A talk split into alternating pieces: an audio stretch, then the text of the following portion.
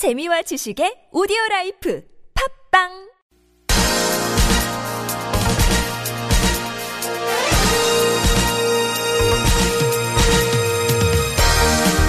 네, 미국의 트럼프가요 유네스코에서 탈퇴하겠다라고 발표했습니다. 그 전에도 어, 파리 신기후 협약에서 탈퇴하겠다고 발표해 가지고 세계적인 비난을 샀는데요. 정말 그렇습니다. 그 트럼프가 어, 지난해 12월 11월 달에 당선 뒤에 감시했던 유엔 및 산하기구 탈퇴 이 구상이 좀 현실화되고 있다고 볼 수 있겠는데 지금 이걸 어떻게 봐야 될지 모르겠습니다. 그동안에 이번에 그 유네스코 탈퇴 배경으로는 미국이 그동안에 에, 유네스코가 반이스라엘 경향을 보여왔다. 이것에 대한 항의 표시다 이렇게 얘기하고 있는데요. 정말 걱정이 됩니다. 현재 우리나라 아, 핵 위기 관련해서도 어, 트럼프의 이른바 매드맨 전략이 어떤 효과가 있는지 모르겠는데 제 생각에는 오히려 이것이 한반도의 불안을 더 부추긴 게 아닌가 이런 생각도 드는데 여러모로 좀 걱정이 됩니다. 10월 15일 일요일 김만혜의 열린 아침 시작합니다.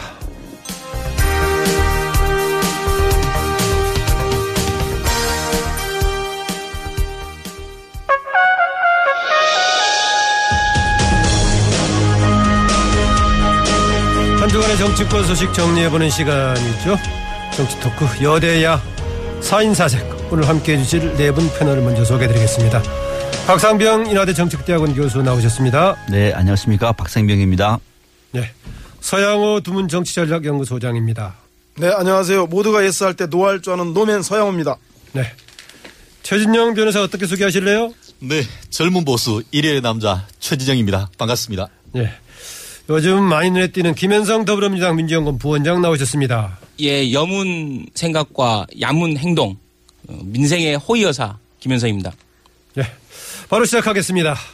어, 청와대 임종석 비서실장이 이번 주 후반에 긴급 브리핑이 있었죠. 한마디로 박 전 대통령 세월호 관련 오전 9시 반에 사고를 최초 보고받았었는데 이후에 어, 6개월 뒤인가요? 10시에 보고를 받은 걸로 어, 조작했다. 이런 파장이 큰데 일단 임종석 실장의 발표, 임종석 실장이 발표했던 것도 있고 그 내용도 있고 이걸 종합적으로 어떻게 받아들이시는지 먼저 서양호 소장. 네.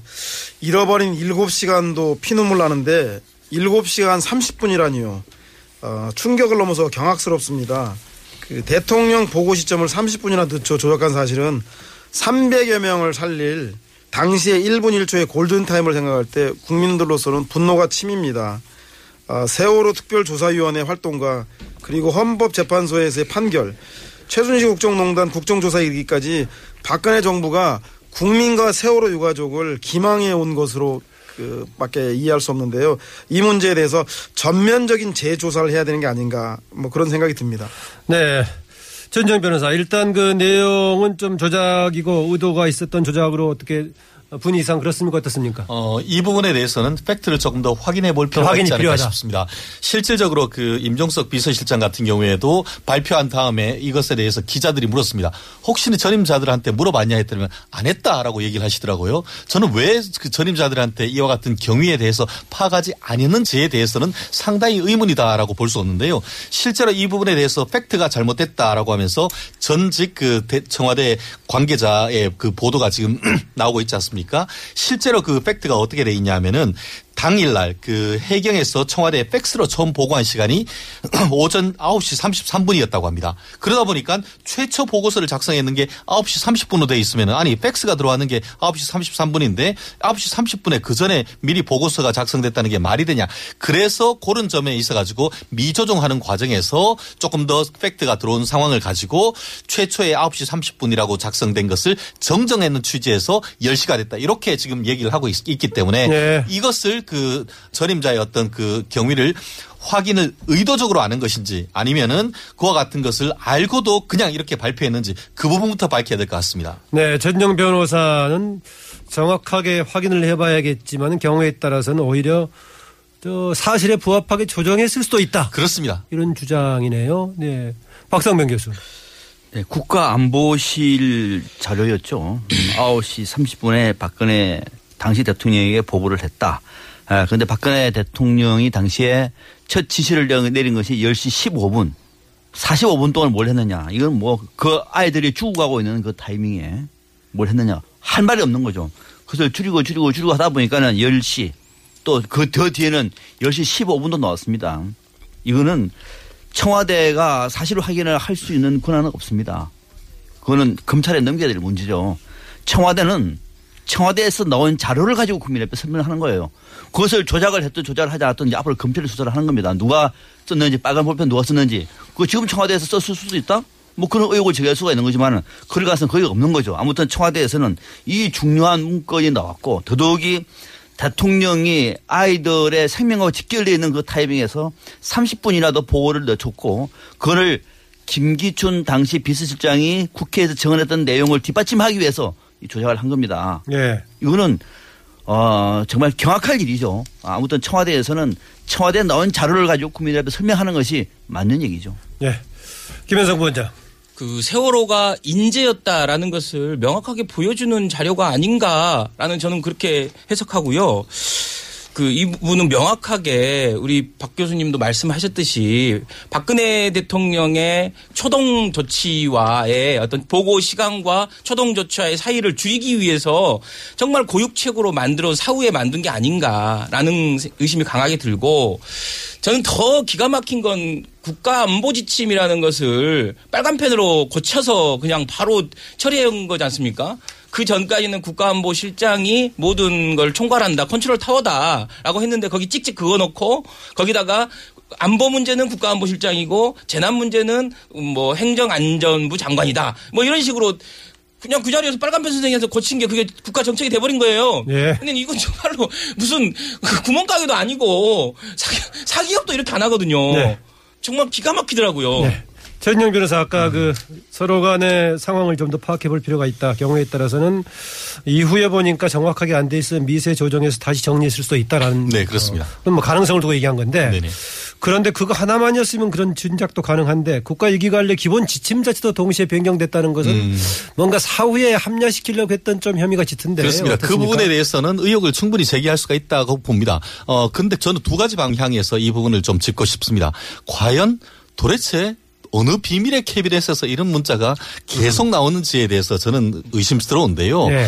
저도 그 언론에 공개된 것을 봤었는데 아주 이쁜 글씨로 해서 쭉을 쭉쭉 끈 다음에 이렇게 이렇게 써놨는 걸 봤는데 어, 지금 언론 보도를 보았을 경우에 지금 보면은 그 여당 같은 경우에는 이것을 이른바 대통령 훈령 불법 조작 사건이다. 이렇게 명명하고 있는 반면에 지금 기존에 있던 청와대 그 전직 관료들의 말에 따르면은 이것이 불법 변경했는 것이 아니다.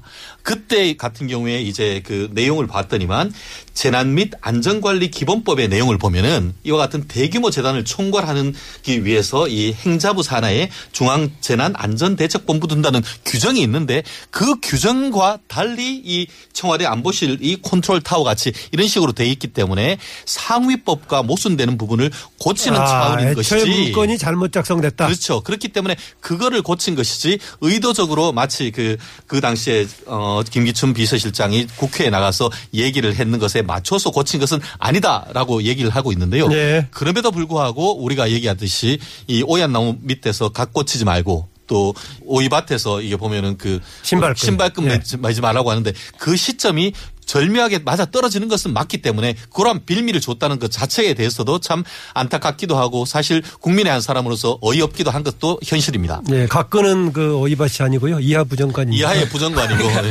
완전히 물람이죠. 네.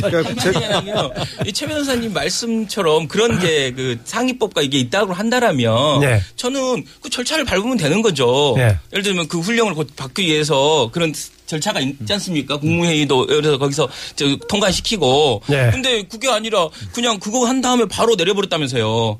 부서 부처에다가. 그냥. 소장이 먼저 손들었습니다. 네, 아니 뭐 저도 뭐 백발 양보해서 말씀드린 대로 하신 대로 최진영 변호사가 국가 위기 관리 기본 지침이 아, 상위법하고 상충될 경우에는 어 지금 우리 김현성 부원장이 말한 대로 정식 절차를 밟으면 되는 거죠. 대통령 훈령은 아, 법제처장의 심의를 받아서 거기에 훈령에 그 번호를 매깁니다. 그 예. 번호를 매긴 걸 가지고 대통령에게 재가를 받아서 그리고 각 부처의 그 훈령으로 지침을 내리게 돼 있는데 그런 절차가 전혀 생략된 채 진행됐기 때문에 아무래도 그 7시간 30분이라고 하는 아, 최초의 보고를 9시 반에 받았음에도 불구하고 10시로 받은 걸로 조작한 문제라든가 그리고 이 훈령에 대해서 적법한 절차를 거치지 않은 것은 세월호 사건에 대한 청와대 책임론을 벗어나기 위해서 사후에 조작된 것이라는 것을 의심을 지울 수가 없는 그 핵심적인 물증이 아닌가 싶어서 이 문제 어, 철저하게 전면 재조사해야 되지 않겠나 싶은 생각이 예, 듭니다. 오늘 다만- 보니까 세양호 수장이 상당히 여유 있게 답을 하네요. 감기약을 먹었더니 뭐 세상이 만만해 보이네요. 오늘은 메모했는 메모지가 보이지가 않아요. 굉장히 여유가 있고 준비가 된 게 많은 것 같은데 제가 법률적인 측면을 제가 좀 말씀드리고 싶습니다. 저도 이제 적법 절차나 이런 것 행정 절차에 대해서 법률가이기 때문에 굉장히 중요하게 여기는 건 맞습니다. 그렇지만 말씀하셨듯이 훈령을 개정하기 위한 절차가 과연 그것이 강행 규정인가? 한마디로 우리가 법률적으로 얘기했을 때 그것을 재량 준칙이라고 하는데요. 그것을 따랐다고 해서 반드시 적법한 것도 아니고 그걸 위반했다고 해서 어 위법한 건 아니고 경우에 따라서는 그와 같은 것은 탄력적으로 더 할 수 있는 그런 부분이 있을 수 있기 때문에 네. 이 부분이 반드시 위법하다고 보기에는 단정 짓기는 어렵다는 그런 점인 에 대해서는 어 저도 꼭 말씀드리고 싶습니다. 네, 이 사안은 박상병 교수 얘기까지 듣고 다른 주제로 네, 넘어가겠습니다. 이 대목은 당시에 박근혜 정부에서 있었던 어 여러 가지 각종 회의들, 뭐 국무회의를 비롯해서 어 이런 것 자료를 가지고 체크를 하지 않으면 이건 알 수가 없습니다. 그러니까 당시 세월호 당시에 컨트롤 타워가 법률적으로 어떻게 돼 있었는가를 봐야 되는 것이거든요. 그때는 컨트롤 타워가 국가안보실이었습니다. 국가안보실에서 책임을 져야 할 문제가 안전행정부로 컨트롤 타워가 넘어가는 과정 속에서 언제 관련된 내용이 바뀌었는지는 우리가 확인할 필요가 있는 것이고 확인하기 쉽지 않습니다. 그거는. 네. 아, 저도 오늘 계속 한번 그 자- 관련 자료를 보고 있는데 아무튼 그거는 아, 밝히시면 될 것 같고요. 정말 우리가 충격을 받을 일은 당시에 우리가 제일 의문을 가지고 있었던 것이 방송국에서 TV에서 세월호가 가라앉고 있는 그 시간에 대통령이 뭘 하시는가가 중요하지 않습니까? 그랬죠. 그게 이른바 세월호 7시간이었죠. 그렇습니다. 예. 뭘 하시는가. 대통령이 뛰어가서 구제해라가 아니라 그 시간에 대통령은 어떤 조치를 대통령으로서 중요한 것인데 그 시간을 30분 정도 만약에 정말 조작을 해서 연기했다고 얘기하면은 이거는 어 박근혜 전 대통령은 저는 저는 이거는 그냥 엄벌이 아니라 저는 천발을 받을 일이라고 봅니다. 예. 여기서 우리가 이런저런 의혹을 제기하는 것이 아니라 박근혜 전 대통령이 당시에 어 9시 반 그때도 사실 늦었습니다. 이미 TV에 나오고 있었습니다. 그러니까 그때도 박근혜 전 대통령은 별다른 조치가 없었어요. 그런데 30분 더 연기를 해가지고 조작을 했다. 예. 아마 우리 국민들은 그냥 있지 않을 것 같습니다. 네, 아까 뭐 얘기했다시피 최진영 변호사가 했던 혹시 그럴 개연성도 조금 뭐 배제할 수는 없겠지만은 지금 얘기한 대로 문제가 되는 그 결과로 나온다면은 상당히 심각한 상황이 아닌가 그렇습니다. 공문서 훼손에다가 직권남용도 추가로 계속 들어갈 가능성이 있고 당사자들 책임도 좀 작지 않을 것 같습니다. 뭐 그러나 여러 가지 확인은 또 해볼 좀 사안인 것 같습니다. 국정감사 얘기 좀 해보겠습니다. 이번 국정감사는 국정감사 이전에 밖에서 제기가 됐던 적폐청산과 여기에 맞대응했던 정치보복 논란이 국회라는 무대에서 그대로 지금 재현이 될 수밖에 없는데 지금 며칠간 진행이 되고 있는데 그중에서 어느 부분에 주목들을 하셨습니까? 김현성 부원장. 저는 뭐 밖에서 지금 적폐를 청산해야 된다. 그리고 신적폐다. 이렇게 지금 국정감사의 본질하고는 좀 다르게 얘기되는 게 조금 뭐 우려스러워요. 그 20일 동안 또 이렇게 끝나지 않을까라는 생각. 아시겠지만 국정감사라는 것이 정부가 하는 정책들에 관련해서 좀 속속들이 뭐가 문제인지 좀 들어보고 예, 그거에 대해서 지적하고 좀 고쳐나가고 이건데 지금 뭐 정쟁으로 흐르게 되는다. 그게 과연 누구한테 유리하느냐라는 걸좀 이렇게 아, 좀 실질적인 국감은 좀 진행이 안 되는 것 같다. 네, 지금? 현, 현, 현실적으로 어. 그렇죠, 지금. 이 밖에서의 목소리만 크고, 뭐 이게 어떻게든 신적폐다, 너희들은 적폐다, 뭐 이런 식의 그 말만 굉장히 오가고 있지 않습니까? 근데 지금 어찌됐든, 어, 문재인 정부 출범 이후에 부동산 정책도 발표를 했고, 그 다음에 의료보험과 관련된 문케어도 발표를 했고, 통신비 인하 관련한 정책들, 교육비와 관련된 뭐 이런, 이런 막 산적한 민생과 관련된 현안들이 있는데, 실질적인 민생 부분에 대한 논의가 좀 부족하지 않은가 초기부터. 그래서 네. 좀 걱정은 됩니다, 계속해서. 예. 네. 보통 집권 여당들이 민생에 신경 쓰자 이런 얘기를 많이 하던데 보니까 김현성 부원장도 그렇게 얘기하시네요. 중요하니까요. 네, 박상범 교수. 근데 지금 조금 이번 국정감사는 상황이 좀 다르죠. 지켜봤, 며칠 지켜봤습니다만은 국정감사의 대상이 지금은 문재인 정부의 지난 4개월 정도의 국정보다 벌써 5개월이 돼버렸습니다. 이제 네. 아, 5개월 됐군요, 이제는. 네. 지난 정 박근혜 정부의 말기 그러니까 2016년 상황을 우리가 지금 얘기하고 있는 거죠. 물론 어, 문재인 정부의 4개월, 5개월도 체크를 할 문제긴 합니다만 그래서 어떻게 보면은 국정감사의 공수가 좀 바뀐 측면이 있어요. 네. 공격은 집권당 쪽에서 하고 있는 것이고 수비를 자유한국당이 해야 하는 뭐 양쪽 다 나름대로의 공격자가 돼 있는 거 아닌가요? 혹시 또? 상황이고 그래서 이제 지금 자유한국당은 오히려 공격의 화살은 문재인 정부의 4개월, 5개월에 지금 초점을 맞추고 있는 거 아니, 아니겠습니까? 네. 예. 그런데 지금 우리가 정치 보복이냐 또는 신적패냐 아, 이거 하고 그다음에 적폐 청산이냐 이 문제를 프레임화시키고 있는 당사자들이 있습니다. 바로 자유한국당이죠.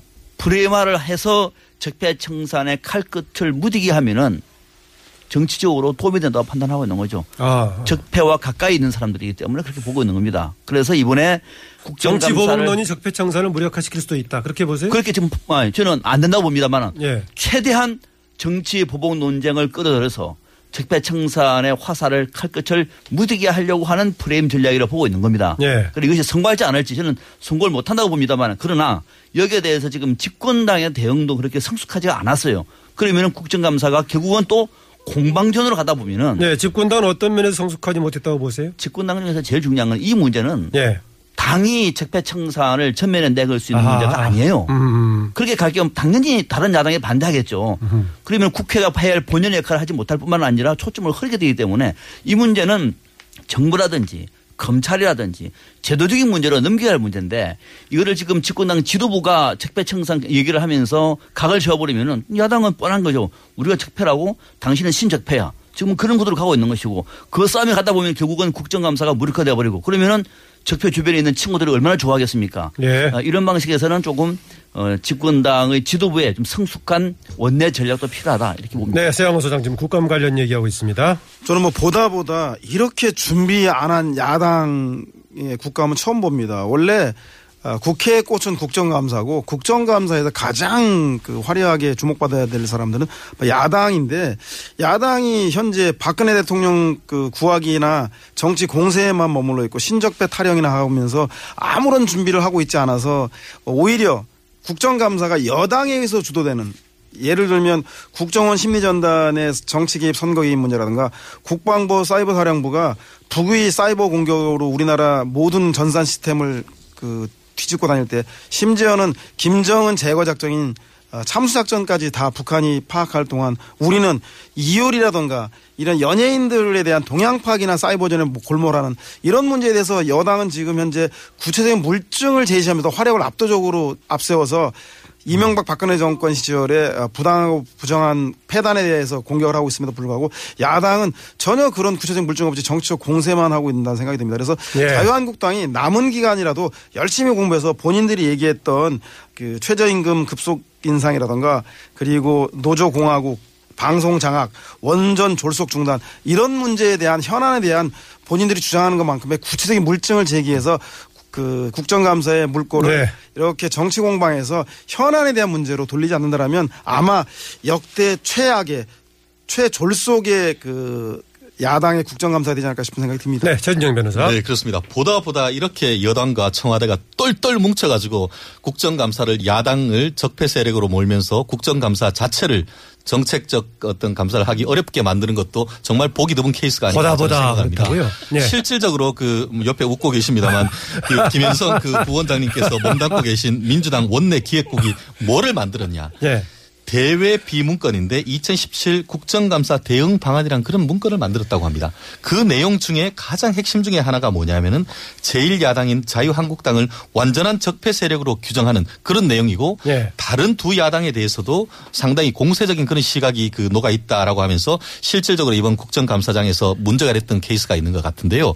아시다시피 지금 공수가 여야가 바뀐 가운데서 문재인 정부가 들어선 지 한 4개월밖에 안 됐기 때문에 실제로 정책적으로 많은 것을 했다 하지만 시작된 것이고 구체적으로 어떤 액션 플랜이 해서 실행되는 것이 크게 없습니다. 그러다 네. 보니까 거기에 대한 어떤 비판을 준비할 여가가 사실은 없죠. 네. 그 반면에 박근혜 전 정부에 대한 탄핵과 형사 재판을 거치면서 오히려 여권은 야권을 그 공격할 거리가 너무나 많죠. 거기다가 청와대에서 지금 무슨 비밀의 방에서 비밀의 캐비넷이 그렇게 많은지 계속 내면서 국정 어떤 그 100대 과제 중에 1순위를 적폐청산이라고 하고 있으면은 거기에 대해서 막을 수밖에 없고 거꾸로 그것에 대해서 원조 적폐라고 할 수 있는 노무현 전 대통령 당시의 어떤 그런 어 뇌물이라든가 이런 그 부분에 대해서 예. 얘기하는 건 그건 당연한 거 아닙니까? 그런데 그건 얘기는 없이 그냥 전 정권 9년에 대해서만 얘기를 한다고 하면은 과연 그 부분에 대해서 그 상대방 당사자는 어떻게 생각할지 이 부분에 대해서도 얘기를 해야 예. 되는 것이고 더불어서 최근에 이제 그 안보 문제 관련해 가지고 이 문제에 있어 가지고는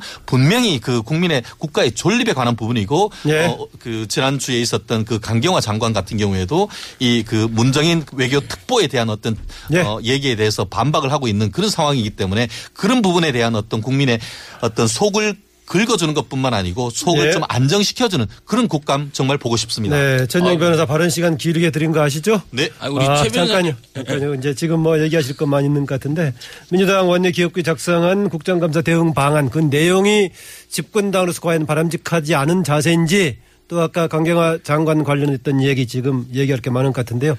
잠깐 쉬었다가 가기로 하고요. 네, 지금 여러분께서는 정치 토크 여대야 4인 4색 박상병 인하대 정책대학원 교수 서양호 두문 정치연락연구소장 최진영 변호사 김현성 더불어민주당 민주연구원 부원장과 함께하고 있습니다.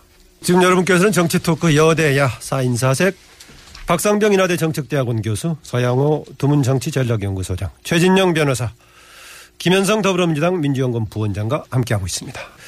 이어서 계속하죠.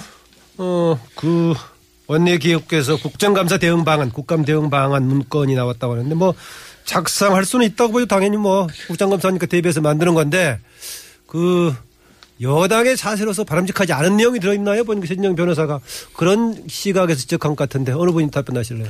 아니 적폐 세력을 보고 적폐 세력이라고 지금 적폐 세력 보고 뭐라고 합니까? 내가 보기 때는 이런 전략을 만드는 여당을 탓할 게 아니라 이런 전략이 없는 야당이 오히려 문제라는 생각이 들고요. 그리고 한 가지 궁금한 거는 이런 대외 보고서를 또 어떻게 수중에 넣은지 그 칠칠맞게 관리 못한 민주당도 문제지만 이런 대비 보고서를 들고 나와서 폭로한 그 자유한국당의 자세도 공당의 자세는 같지 않다는 생각이 듭니다.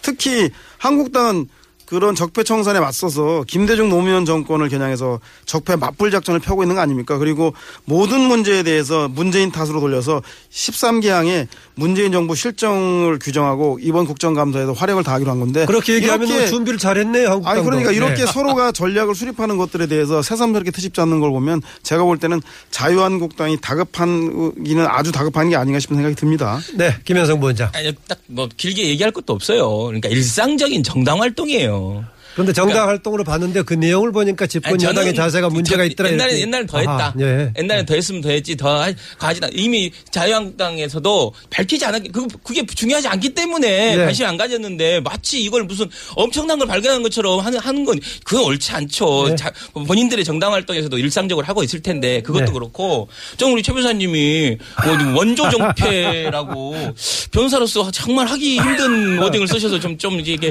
가슴이 좀 그래요. 누가 원조 정패입니까? 원조 정패로 따지면 그러면 그 당군까지 올라가야죠. 근데 네, 박상병 교수님. 저는 네. 이제 적폐 문제에 있어서는 정말로 이게 카더라 가지고 얘기하는 건 안 된다고 봐요. 네. 내용을 가지고 팩트가 있는 걸 얘기해야 국민들을 혼란스럽지 않지 이 원조 적폐처럼 이렇게 마치 정말로 네. framing 거는 정도의 얘기를 하시는 건 말이 네. 안 된다고 보는 네. 거죠. 박상범 교수 얘기하고 나서 다른 분뭐 첨언하기로 하죠. 예. 그 저기 김영성 부원장이 너무 말 한마디에 일희일비하지 마. 뭐, 근데 원조 적폐는 너무하잖아요. 뭐 그쪽에서 그렇게 뭐 주장을 하든 말든 어, 뭐 지금 어, 두분 친하시네요. 아, 그래서 너- 그거보다는 더 중요한 거는 지금 민주당 원내 지도부에서 만들었던 국정감사 대응 문건은 이거는 일상적으로 안 만드는 것이 안 됩니다. 저도 잠시 국회에 있을 때 저도 이런 문건을 제가 만들었습니다. 네. 이거는 당연한 것이고 지금 자유한국당도 국정감사를 앞두고 국정감사 대응 문건이 없었다고 얘기하면 정당이 아닌 거죠. 당연히 믿는 것인데 다만 그 내용에 자유한국당을 적폐 세력으로 규정을 했다고 지금 하지 않습니까? 네. 저는 이거는 적절치 않다고 봐요. 아하. 이거는 자유한국당 자체가 적폐가 아닙니다. 자유한국당 중에서 거의 박근혜 99% 정도의 아니, 그러니까 뭐 거의 자유한국당 중에서도 적폐 세력이 많죠 물론 예. 많습니다만은 혹시 그 여당에도 혹시 있습니까? 어, 여당에도 당연히 있겠죠. 그러니까 이거를 당을 규정할 경우에는 뭐냐면 이게 공방전이 돼버리고 또 이렇게 가버릴 경우에는 국정감사 본연의 역할 속에서 실질적으로 문재인 정부가 해야 할 역할을 못하기 때문에 국회 운영 전략 차원에서 조금 그러니까 이거는 고려해 볼 수는 않- 있겠네요. 좋지 않고 어. 또더 중요한 것은 뭐냐면은 이렇게 가서 만약에 문건이 밖으로 유출이 된다고 얘기해버리면 이거는 자유한국당 내 빌미를 주잖아요. 음. 소모적인. 네. 그럼 이거는 원내 전략 차원에서는 떼버립니다. 보통 이런 경우는. 오히려 민생이라든지 안보 문제라든지 또 네. 전체 속에서 지금 집권당이 가야 할 방향을 제시하면 좋을 텐데 여기다가 이렇게 뭐 자유한국당을 적폐로 규정해 버리면은 다른 야당의 반발을 사는 것은 당연한 거죠. 네. 참고로 좀 보완- 수정을 하면요. 어, 자유한국당을 적폐 세력으로 규정했다는 내용은 없고 어, 지난 9년 동안의 불공정과 정의를 바로 세우는 청산 국감을 하고 그 청산 연대로 민주당, 국민의당, 바른정당과 연대 계획을 세우겠다라는 내용인데 거기에 자유한국당이 빠지다 보니까 자유한국당이 삐져서 그럼 우리가 적폐란 얘기냐라고 발끈하고 있는 생각이 듭니다. 제가 이 부분에 대해서는 한 마디 네, 꼭 네. 말씀드리고 나와야 되겠습니다. 좀 전에 김현성 부원장님이 이것이 그 정당의 그냥 그 일상적인 활동이라고 했는데 시계를 한 한 달 뒤로 돌려볼게요. 9월 10일 무렵에 어떤 문건이 나왔었냐 하면은 그때도 민주당의 전문위원이 보면은 그 MBC, KBS 등 공영방송을 이른바 언론 적폐로 규정하고 현 사장과 야당 측 이사진을 퇴진시킬 그런 계획을 담은 문건을 그 예. 보도된 적이 있었습니다. 그때도 똑같은 얘기를 했습니다. 그럼 내가 하면은 그 로맨스고 남이 하면은 이게 그 언론 적폐입니까? 이런 부분에 있어 가지고 본인이 그 지금 적폐라고 주장하고 그것을 청산해야 한다고 예. 좋습니다. 그렇지만 본인 스스로 그와 같은 일을 한다고 하면은 그 스스로가 새로운 적폐가 된다는 것도 아셔야 예. 된다는 말입니다. 그것도 그 정정하겠습니다. 그 민주당에서 그런 문걸 작성한 게 아니라 언론사 내에 이런 동향이 있다고 하는 동향을 보고하는 걸 가지고 민주당이 그런 그 전략을 세웠다라고 하는 거는 전 전후 관계를 확실히 따지지 제가 다음번에 네, 한번 네. 그 문건을 가지고 와서 한번 네, 공개 네. 한번 예, 해보겠습니다. 지금 국감 관련 주제가 워낙 많으니까요. 이것만 짧게 지금 한두 분씩 돌아가면서 듣고 그냥 그 다음 주제로 넘어가겠습니다. 그 소설가 한강. 아, 뉴욕타임즈에 기고했던 미국이 전쟁을 언급할 때 한국은 몸서리친다라는 식으로 이제 번역을 할 수 있는 그런 내용에 대해서 강경화 장관에 대해서 이걸 질문을 했더니 강경화 장관이 청와대 페이스북에 올리는 것도 자기한테 물었으면 하지 말라고 했을 것이다. 또 하나 한강의 글에 대해서 상당히 동의하지 않는다는 식의 얘기를 했는데 또 이 보니까 설왕설래가 있더라고요. 소설가 입장에서 했던 것하고 또 역사적인 사실에 대한 판단하고 다른 면이 있는데 이거 어떻게 보세요? 박상명 교수. 저는 한강 작가의 글을 일- 직접 읽어봤습니다. 네. 내용을.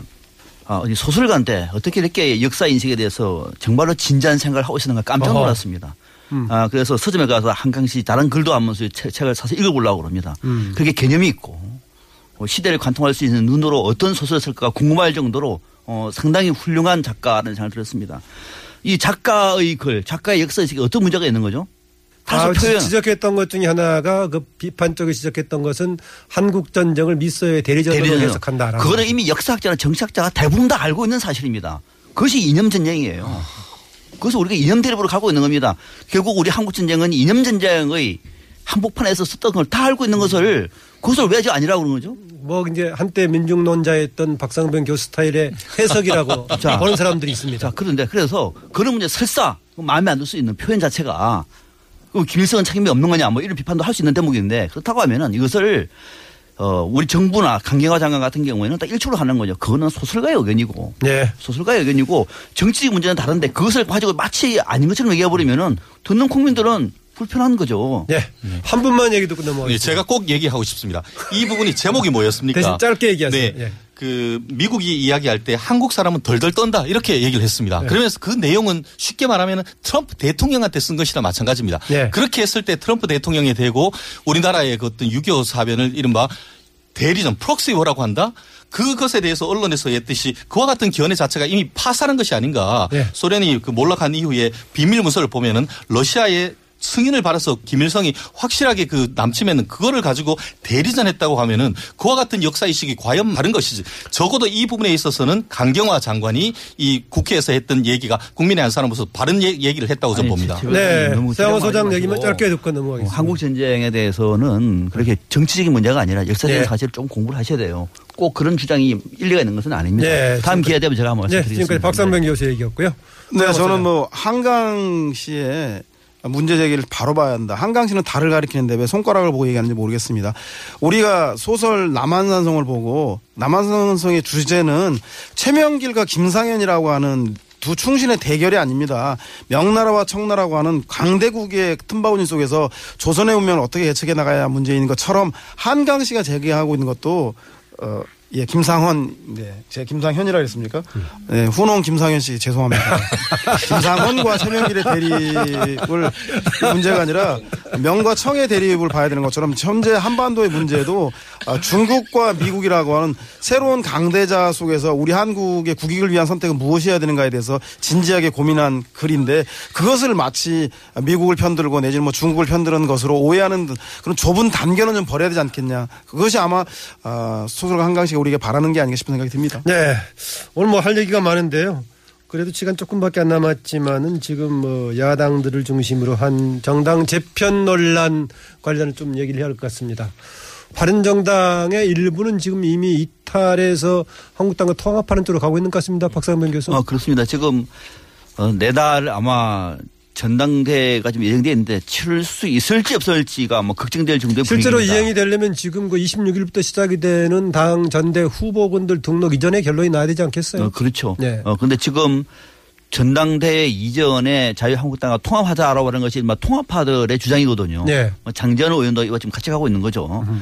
그런데 그렇게 돼버리면은 바른정당은 전당대회 뭐 하나만 하나 돼버리겠죠. 많이 남, 다 이탈 돼버리니까 아마 자유한국당으로 상당히 귀환할 의원들이 많은 것 같습니다. 다수가 귀환하고 남아 있는 바른정당은 뭐 전당대회를 약식으로 하든지 해서 어, 이 정당을 가지고 있다가 내년 지방선거를 앞두고 다시 한번 어, 재기를 모색하는 이런 방향으로 가지 않겠느냐 이게 생각을 합니다. 뭐 그런 저런 이런저런 얘기가 있는데 뭐 박근혜 전 대통령 관련의 움직임도 같이 맞물려 있는 과정들이 있고요. 뭐 일단 최종적으로는 어 박근혜 전 대통령 형이 어떻게 진행이 될 것인가 이것도 있겠죠. 그러나 유승민 의원 등은 박 전 대통령의 출당 여부 자체가 지금 보수 정당의 개혁에 그렇게 결정적인 변수냐 별로 의미가 크진 않다라고 얘기하더라고요. 어떻습니까? 전영 변호사. 그렇습니다. 그 이른바 KY 라인 김무성과 어 유승민 라인의 균열이 드디어 그 가시화됐는데 어, 뭐 지난주 같은 경우에는 으쌰으쌰하면서 아 술자리에서 옛날에 서로 KY 해가지고 청와대에서 문건이 나온 적이 있었죠. 그렇죠. 그래서 이른바 아. 두 분을 KY 라인이라고 했었는데 얼마 전에는 술자리에서 그 뽀뽀도 하는 그런 모습이었는데 그것이 화합의 뽀뽀가 아니고 이게 이별의 뽀뽀. 이별의 뽀뽀였다. 이렇게 지금 얘기가 나오는 것 같은데 실제로 그 남자들끼리 가끔 이렇게 기분 내켜서 뽀뽀하는 경우 있나요? 좀 납득하기가 조금 어렵긴 했습니다만 결론적으로 어쨌든 간에 김무성 그 의원 같은 경우에는 최대한 그 협의를 해보겠다. 적어도 그게 안 된다라고 한다고 하면은 다른 길을 갈라서겠다라고 선언을 했기 때문에 네. 아주 급물살을 타서 이번 주에 어떤 그 구체적인 그 어떤 행동에 들어갈 가능성이 상당히 높은 폭풍 전야가 아닌가 생각을 합니다. 네, 세양호 소장, 이게 그 바른정당 관련된 자유, 한국당과의 관계가 국민의당과 국민의당의 움직임에 영향을 미칠까요? 그 중에 일부는 지금 민주당과의 여러 가지 여러 형태의 연대가 얘기가 되고 있는 것 같은데요. 결론적으로는 3당 체제로 전환될 것이고 선거는 양당 체제로 치러질 거라는 생각이 듭니다. 아, 장기적으로는 양당 체제가 된다. 네, 왜냐하면 현재 바른정당은 두 가지로 분화되는 게 필연적으로 그 드러나고 있습니다. 107석의 자유한국당이 20석의 바른정당에게 당대당 통합을 제안했습니다. 아, 즉 5분의 1 규모밖에 안 되는 당에게 당대당 통합 지분의 이 절반을 주겠다고 제안한 것인데 그 따라서 바른정당 내 유승민 의원을 비롯해서 자강파들이 반대해도 저는 뭐 찬성하는 사람들에게 그 자유한국당으로 돌아갈 명분은 충분히 주어졌다는 생각이 들어서 당대당 통합은 안 되겠지만 바른정당의 다수의 의원들이 자유한국당으로 복귀할 것 같다는 생각이 들고요. 네. 그렇다면 바른정당에 남아있는 의원들은 그 생존하기 위해서는 결국은 어, 국민의당과의 연대와 통합을 할 수밖에 없을 것이다. 따라서 보수정당과 중도정당인 국민의당, 민주당으로 그 정당이 3당 체제 로 재편될 것인데 결국은 지방선거 가서는 어, 중도 정당인 그 국민의당이 민주당과 선택할 것인가 바른정당과 선택할 것인가가 바로 정기국회 때 누구와 함께 그 정기국회 전략을 짤 것인가에 따라 판가름 날 거기 때문에 네. 저는 뭐 그 주목 이번 정기국회 때 국민의당의 행보에 대해서 주목해 본다라면 아, 당은 3당 체제로 선거 구도는 양당 체제로 치러지지 않겠냐 싶은 생각이 네, 듭니다. 정당 재편 관련 지금 발언하지 않으신 다른 패널 얘기 듣고 오늘 마무리할 것 같은데 발언하지 않으신 네. 분. 네. 역대로 다당제에 대해서 한국 정치의 헌법을 놓고 네. 다당제의 실험들이 계속 실패했죠. 지금도 마찬가지. 실패하기를 바랍니까 어떻습니까? 아, 저는 지금 구조에서는 실패할 수밖에 없다. 지금의 권력 관계를 놓고는 실패할 수밖에 없는 구조고 저는 바른 정당은 이미 뭐 정당으로서 이미 저는 형이화된 거 아닌가라는 네, 생각이 들 아시겠지만 정도로 지금 김현성 부원장의 발언입니다. 네. 들, 들 정도로 지금 현재 이미 그렇게 진행이 돼버린 것 같아요. 그러니까 서로 굉장히 무거운 말들이 오갔어요. 유승민과 김무성 간에 굉장히 무거운 말들이 오갔고, 근데 이것이 과연 국민의당과 민주당의 통합도 어, 부추기는 그게 될 거냐나 트리거가 될 거냐는 것은 저는 그렇지 않다고 봐요. 연조가 달라요. 그러니까 이제 자유한국당과 바른정당과의 연조와 민주당과 국민의당의 연조가 너무 이제 스토리가 달라요. 내러티브가 달라요. 그래서 민주당은 그럴 이유가 전혀 없는 거죠, 사실. 예. 뭐 꼭 한마디 해야 되는데 못했다는 분 없으시죠? 네, 오늘 여기서 마쳐야 할것 같습니다. 오늘 다룬 게 굉장히 많았었는데요. 최근에 얘기 나왔던 청와대 임종석 실장이 발표했던 세월호 대통령의 최초 보고 시간이 나중에 바뀌었던 문제, 또 국가예기관리 기본 지침이 수정됐던 내용에 관한 얘기가 한 번 있었고요. 국감 또 추가 주제가 굉장히 많았어요. 오늘 몇 개만 뽑아서 얘기했고요. 마지막으로 어, 보수 대통합을 비롯한 정당 재편의 향배에 대해서 조금 논의를 했습니다. 오늘 네 분 수고하셨습니다. 고맙습니다. 네, 지금까지 박상병 인하대 정책대학원 교수, 서양호 두문정치전략연구소장, 최진영 변호사, 김현성 민주연구원 부원장 수고하셨습니다. 다음 주에 뵙겠습니다. 깊이 있는 뉴스, 명쾌한 분석. 여러분께서는 지금 열린 아침 김만음입니다를 듣고 계십니다.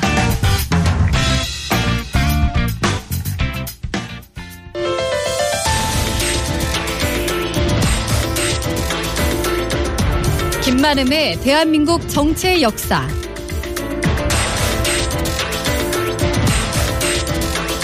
네, 정치권의 과거와 현재 그 역사를 통해서 오늘의 정치 현상을 되돌아보고 전망해보는 김만음의 대한민국 정치의 역사 시간입니다. 안녕하세요. 안녕하세요. 예, 지난주에 추석 특집이 있었기 때문에 한 주 좀 쉬었는데요. 그렇죠? 네. 예, 보통 뭐 추석 지나고 나면은 옛날에 추석 설 이런데 추석 민심 얘기하는데 어, 오늘은 뭐 다른 얘기 해보겠습니다. 왜냐하면은 보통 지금 이미 국감이 진행되고 있는데 역시 적폐청산 정치 보복 논란이 되어 있는데요. 이거 보면 이게 떠오를 겁니다. 되게 정권이 바뀌고 나면은 이전 정권을 둘러싼 논란이 벌어진다 이런 생각이 들지 않습니까? 네. 그래서 만약 이게 국민적인 설득력을 얻으려면은 이번 정권은 나중에 또 적폐청산인 해가지고 다시 한번 반복되는 것을 만들지 않겠다라는 것을 먼저 선언하고 한다면 어떨까라는 생각이 좀 들긴 해요. 어, 이른바 살아있는 정권에 대해서는 못 건드리고 죽은 정권, 옛날 정권을 건드리는 것이 반복되는 그런 좀 느낌이 있어서 어, 문재인 정부가 잘하고 있는데 혹시 먼저 우리 이번에 문재인 정부는 이전 정권들이 권력을 이용해서 했던 그런 적폐를 다시는 만들지 않겠다. 언론 차원이든 무슨 차원이든 간에 이것을 먼저 조금 어, 국민들한테 신뢰감을 주고 한다면은 어, 구여당, 현 야당에서 주장하는 정치 보복론이 좀 힘을 얻기 어렵지 않을까라는 생각도 조금 덧붙여 봅니다. 제가 이걸 좀 꺼낸 이유는요. 그렇다면 우리 정치사로 봤을 때 여러 번 정권도 바뀌기도 하고 큰 정치적인 변동이 있었는데 그랬을 때 적폐청사는 과연 어떻게 진행이 됐었을까 한번 생각해 볼 수 있을 겁니다. 가장 쉽게는요. 우리가 일제로부터 해방돼 가지고 나왔을 때 새 정부가 수립되려고 할 때 뭐가 나왔습니까? 친일 청산 문제도 네. 그때 아직도 나와- 안 됐습니다. 그때 문제가 나왔습니다. 어, 그랬을 때 그게 어떻게 될 것인가? 뭐 따져보면은 이승만 나중에 초대 대통령이 됐습니다만은 그때도 친일 청산이 먼저 해야 된다. 네. 아니면 국민 단합이 먼저 나라를 세워야 된다. 이런 얘기가 왔다 갔다 했던 적이 있습니다. 지금이랑 비슷하네요. 예. 그래서 나중에 좀 시간이 되면 자세하게 보기로 하고요. 그 다음에 또 정치 변동을 보자면은 어떤 게 있었을 것 같습니까? 친일 논란이 있었고 4.19 이후에 나왔을 때는 어떻겠습니까? 4.19 때는 그 부정선거. 3.15 부정선거 관련했던 사람들 또 이승만 정권 말기에 부정부패했던 사람들 이거 청산하자라고 나왔지 않겠어요? 네. 그걸 담당했던 정권이 이공화국이라고 이야기하는 그때 시기였는데 그럼 그때 어떻게 했을까? 일단 궁금해지죠. 네. 그런데도 그때 일부 했습니다. 일부 하려고 했는데 제대로 못하고 나서 9개월 만에 음. 5.16으로 그 정권. 정권 자체가 붕괴가 돼버리죠. 그래서 정치학자들이라든가 역사학자들은 그 시기를 뭐라고 하냐면은 장면 정부의 리더십이 어, 진퇴양난에 있었던 그거였다. 음. 강력하게 이걸 청산하지도 못하고 아니면 그냥 그거를 그냥 누르고. 그 누르고 그냥 정권을 안정적으로 가지도 못하고 이쪽 소리도 들어줘야 되고 반발도 들어줘야 되고 이런 가운데 군부가 치고 나와버렸다 이런 얘기를 하고 있습니다. 그런데 모든 세력이 다 반대쪽도 다 이전께 문제가 있다고 다 제기를 합니다. 그 다음에 4.19에 만들어진 제2공화국을 누르고 나왔던 박정희 정권의 경우도 이전 것을 부정하는 원래 이전 정치를요. 그래서 만들었던 것이 정치 정합법이라고 했습니다. 정합법이라고 해가지고 이전의 정치 세력들을 모두 활동을 못하게 해버린 거죠.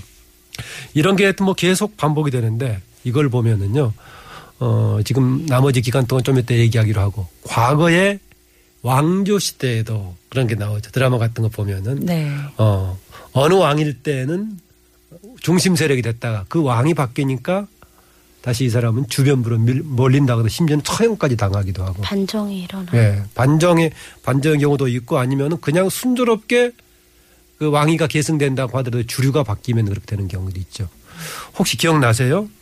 그 김기춘 전 청와대 비서실장이 재판 과정에서 했던 말. 옛날 같으면은 청와대 비서실장은 자기의 직책은 도승지다. 네. 음, 네. 도승지니까 과거 왕조 시대에 같으면은 그 왕조가 망했으면은 사약을 받는. 예, 도승지쯤 되면 사약을 받아야 되는 거 아니냐라는 식 얘기입니다. 그러니까 정권이 바뀌면서 세력이 바뀌면서 이런 일이 좀 빈번하게 계속 일어났다라는 것입니다. 아까 제가 5.16 세력도 심지어는 기존 세력에 대해서 어, 뭔가 탄압했다고 봐야겠죠. 그렇죠. 탄압하고 탄압하면서 또 대신 그 법률적으로는 정치활동 정합법이라는 것을 만들어서 그렇게 좀 진행이 됐습니다. 그 다음에 그 이후에는 어떤 방식이었느냐? 기존 세력들을 장기 집권하니까 이제 기존 세력을 뒤엎을 필요가 없겠죠. 네. 오히려 뭔가 문제 제기하고 도전했던 저항 세력을 탄압했던 과정이 됐겠죠. 저항 세력을 탄압했던 그런 것이 됐습니다. 그러니까 뭐 만약에 권력이 바뀐다면은 바뀌는 과정 속에 있었을 것인데 18년간 장기 집권한 데다가 심지어는 5공화국으로 더 이어졌던 거 아니겠습니까? 그렇죠. 20몇 년간 갔기 때문에 그때는 권력을 잃어버린 권력에 대한 것보다는 도전 세력에 대한 탄압을 이어졌다라는 것입니다. 그런데 5공화국이 들어서는 과정에서도요. 잠깐 과거의 민주화 세력이 일어날 수 있는 조금 뭔가 좀 틈이 생겼죠. 이른바 서울의 봄이라고 네. 했던 80년 봄에. 그런데 그런 사람들을 전부 다시 또 정리를 내버립니다. 그게 어 정치 풍토 세신법이라고 법을 만들어 가지고 기존에 정치했던 사람들을 다 못하게 막아버립니다. 그 전에 물론 김대중 등은 내란죄로 해가지고 사형까지 선고를 하는 그런 조치를 하고 뭐 그렇습니다. 좀 재미있는 게 박정희가 5.16으로 등장하면 정치 활동 정화법이라는 걸 만들었는데 전두환은 정치 풍토 세신법이라고 만들어 가지고 거의 똑같은 걸 이렇게 만들어서 좀 등장을 했습니다. 그 다음에 민주화가 돼서 됐는데 87년 민주화가 돼가지고 새 정부가 들어섰는데 새 정부는 당연히 이전에 독재 권력치기에 대한 문제를 제기했겠죠. 그래서 나왔던 것이 50 청산이란 거 아니었어요. 50 청산.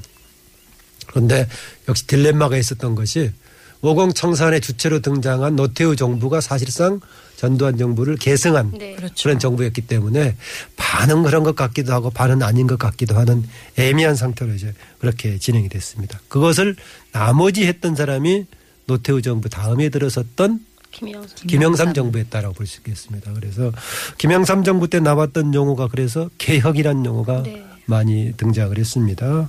아다시피 군부 정권을 부분적으로는 계승했지만 그걸로 떨어버리려고 문민정부란 단어까지 써가면서요. 어, 그래서 대표적으로 어, 군 쿠데타의 중심 세력이었던 한화회를 해체하고 역사 바로 세우기라는 관점을 했습니다. 역사 바로 세우기. 구체적인 처벌로는 50 세력이라든가 노태우 등 그쪽 세력을 이제 특별법을 만들어 처벌하는 게 있었지만은 정치적으로는 큰 뭐 희생양을 만들거나 그러지는 않았습니다. 다만 불만을 품고 민자당에 합류했던 김종필 등이 독자적으로 떨어져 나가서 자민련 같은 걸 네. 만들고 이런 사례가 네네. 있었습니다. 역사 바로 세우기, 하나의 해체 등을 이제 이전의 문제의 청산이라고 볼 수 있겠고요. 김대중 정부 때는 또 역시 바로 세우자 해서 제2건국이란 단어를 썼습니다.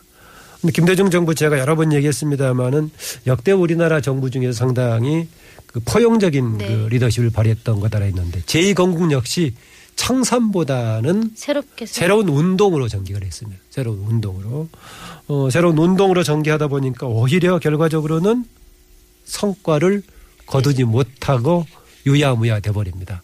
만약 이전에 뭘 바로 세우자라고 한다면은 이전에 정치의 중심이 됐던 사람들을 처벌하거나 그랬어야 되는데 그렇지는 않는 방식으로 진행이 됐습니다. 그래서 국민운동 방식으로 전개가 됐고 어 그때 그 중에 포함된 것 중에 신지식인 운동 같은 게 있었습니다. 혹시 기억나나 모르겠어요. 그때 신지식인 아마 몇 호로 뽑혔던 사람 중에 하나가 심형래. 아, 맞아요. 네, 그때 심형래 씨가 영화 감독 예, 겸. 독특한 발상으로 해서 한다라고 했었는데 나중에 영화 부도내고 해가지고 문제가 생겼는데 그래서 김대중 정부 때의 제2건국은 뭐 어떤 특정한 정치 세력에 대한 청산보다는 국민운동 형태로서 좀 진행이 됐다라는 겁니다. 그때도 적폐청산이라는 용어는 있었습니다. 당시에 발표했던 내용을 보면은 제2건국운동이란 과거의 적폐를 청산하고 21세기의 새 시대를 준비하며 이런 식으로 나갑니다. 그때도 적폐청산이란 말이 나갑니다. 적폐란 용어는 박근혜 대통령 때도 적폐청산 얘기를 씁니다. 음. 그때가 언제였느냐? 세월호 예, 참사다. 세월호 참사 관련해 가지고요. 안산 분향소에 참배를 했을 때 4월 29일이죠. 2014년. 그동안에 쌓여온 모든 적폐를 다 도려내고 반드시 안전한 나라를 만들어 희생된 모든 게 절대 헛되지 않도록 하겠다라면서 적폐청산론을 당시 얘기했습니다. 그중에는 물론 해경 해체라든가 네. 관피아 문제 해결이 있었는데 관피아 문제 같은 것은 하나도 지금 해결을 어, 못한 뭐 그런 상태였다고 볼 수 있겠습니다. 지금 이제 국정감사까지 진행이 되면서 문재인 정부에서 이제 얘기가 되고 있는데 문재인 대통령 추석에서 복귀하면서 했던 말이 적폐청산 관련 얘기를 했습니다. 어, 문재인 대통령 했던 말이 적폐청산과 개혁은 사정이 아니라 그러니까 어, 사법적으로 누구를 처리하려고 기획해서 하는 것이 아니라 우리 사회 전 분야, 경제사회 등 전 분야에 걸쳐 누적되어 온 관행을 혁신해 나라다운 나라, 정의로운 대한민국으로 만드는 것이다. 이렇게 얘기는 하고 있습니다. 그럼에도 불구하고 이렇게 반복해서 한쪽은 정치 보복이라고 얘기하는데 이걸 어떻게 봐야 될지 두 가지 관점에서 하나는 봐야 될 겁니다. 지금 적폐로 지적이 되고 있는 것이 어, 좀 문제는 있지만은 그동안의 역사적인 관행으로 봤을 때 문제는 있지만 조금 뭐 그럴 수밖에 없던 관행으로 볼 수 있는 정도 수준인지 아니면 정말로 심각한 건지 이것은 좀 봐야 될 겁니다. 네. 근데 두 가지 점에서 저는 심각하다고 봅니다. 특히 국정원 관련 문제는 국정원의 본래 기능이 무엇이었는가를 정말 따져볼 정도로 이상한 일을 많이 하고 있다든가 네. 얘기 있고요.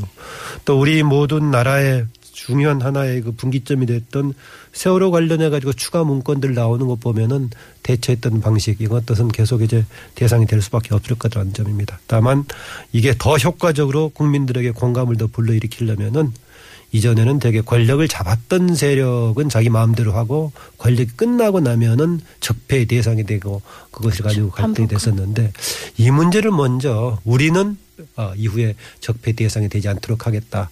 권력이 살아있을 때 견제 기능이 잘 작동되도록 하겠다라는 거 해야겠죠. 견제 기능은 두세 가지 아니겠습니까? 어, 국가기구 내부의 사법적인 권력, 검찰, 경찰 권력이 살아있는 권력을 향해서 작동될 수 있게 해야 되는데 과연 할수 있을까라는 거고. 또 하나 국민 여론을 형성하는 언론. 최근에 여러 가지 적폐 나오는 것 보면은 언론 동원하고 조작하려고 했던 것들이 많이 나오죠. 그렇다고 본다면은 지금 새 정부는 적어도 언론이 현재 권력일 때 비판 기능이 작동할 수 있도록 하는 것을 만약에 국민들 앞에 명백하게 해준다면은 새 정부의 적폐 청산 주장이 국민적인 공감을 얻지 않을까라는 얘기입니다. 어, 나중에 뭐 시간이 되면 아까 제가 얘기했던 친일 문제 청산에서부터 5.16 이후의 과정 또 중간에 그 오공 청산 또 역사 발효 세우기 김대중 정부의 제2건국 관련을 조금 더 상세하게 해볼 수 있을 것인데요. 할 수 있는 시간이 될지 모르겠습니다. 일단 우리 역사적으로 권력이 바뀌거나 중요한 정치 변동을 겪으면서 이전에 살아있을 때 권력이 죽은 이후에 어떤 식으로 논쟁이 됐던가를 오늘은 좀 포괄적으로 얘기해 봤습니다. 수고하셨습니다. 잘 들었습니다. 네. 지금까지 정치권의 과거와 현재 그 역사를 통해서 오늘의 정치 현상을 되돌아보고 전망해보는 김만음의 대한민국 정치의 역사 시간이었습니다.